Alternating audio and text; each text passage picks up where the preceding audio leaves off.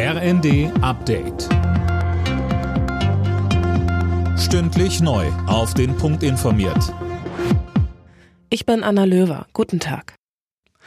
Während wir Weihnachten feiern, müssen die Menschen in der Ukraine weiter mit russischen Bombenangriffen rechnen. Laura König berichtet. Der ukrainische Präsident Zelensky sagt in seiner täglichen Videoansprache am Abend, die russischen Terroristen würden christliche Werte und jegliche Werte im Allgemeinen verachten. Sie könnten in der nahenden Ferienzeit wieder aktiv werden.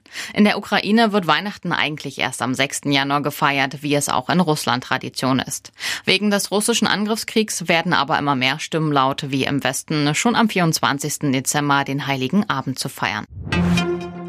Der mutmaßliche Todesschütze von Paris hat bei seiner Festnahme zugegeben, dass er ein Rassist ist. Der bereits in der Vergangenheit wegen rassistischer Gewalt angeklagte Franzose hatte gestern vor einem kurdischen Kulturzentrum drei Menschen erschossen. Auch während der Feiertage sind die Krankenhäuser in Deutschland auf Blutspenden angewiesen. Die Spendenbereitschaft geht Ende Dezember meist aber deutlich zurück.